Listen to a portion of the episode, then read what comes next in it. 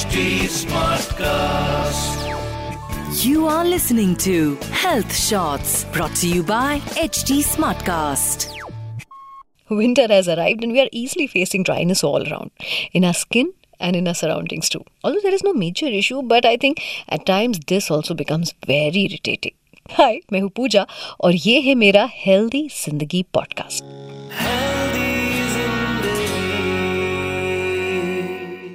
आज हेल्दी ज़िंदगी पॉडकास्ट में बात कर रही हूँ सर्दियों के बारे में, क्योंकि ठंड की शुरुआत हो चुकी है और हमें सुबह और शाम में टेम्परेचर कम होता फील हो रहा है।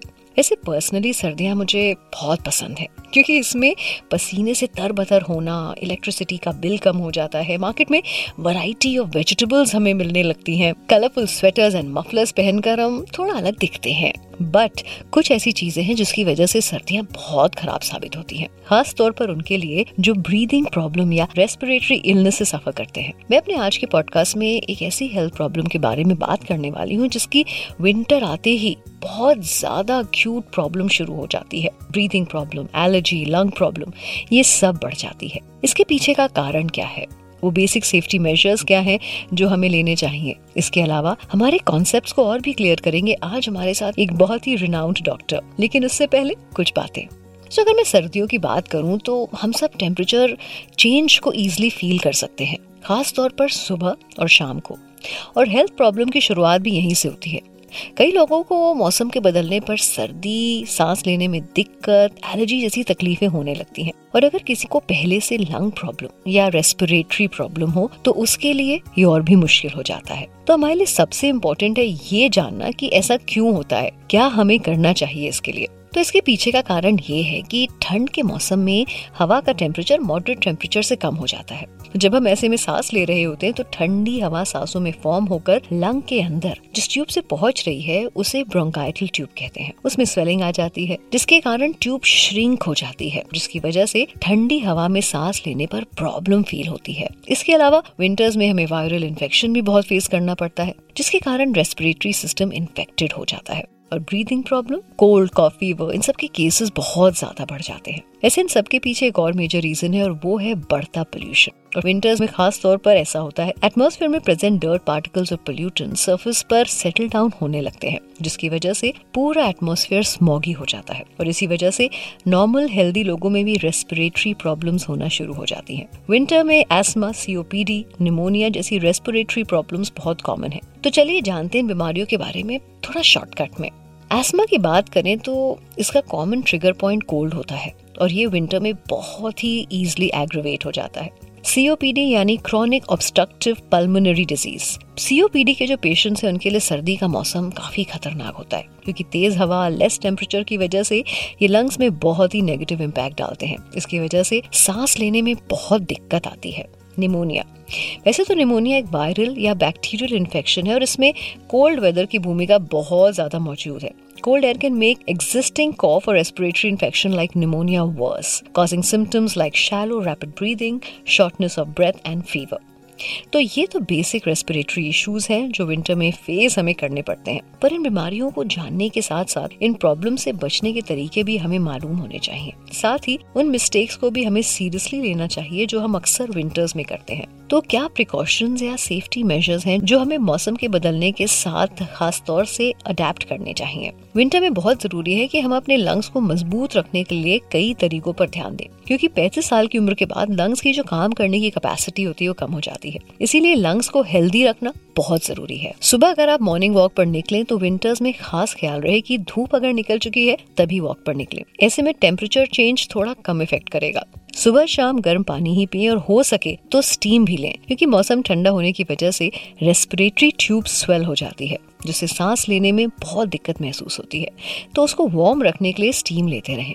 एक्सरसाइज या योगा को आप अपने डेली रूटीन में शामिल कर सकते हैं और लंग्स के फ़ंक्शन को इम्प्रूव करने वाली एक्सरसाइज पर ज़रूर ध्यान दें।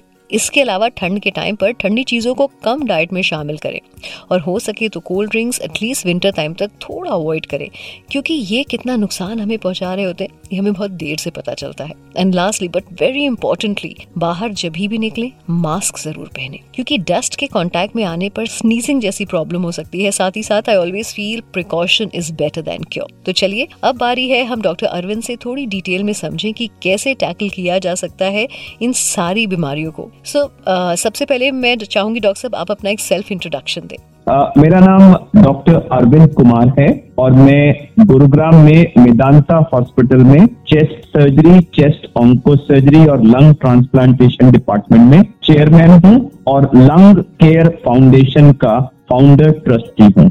Okay my first question is जिनको पहले से ही रेस्पिरेटरी इलनेस हो उनको क्या प्रिकॉशंस लेने चाहिए विंटर सीज़न में? देखिए जिसको पहले से कोई चेस्ट की बीमारी है चाहे वो किसी भी तरह की बीमारी हो वो व्यक्ति जाड़ा और जाड़े के साथ जो एक कंकॉमिटेंट पॉल्यूशन हमेशा बढ़ता है ये उनके लिए बहुत नुकसानदायक होता है।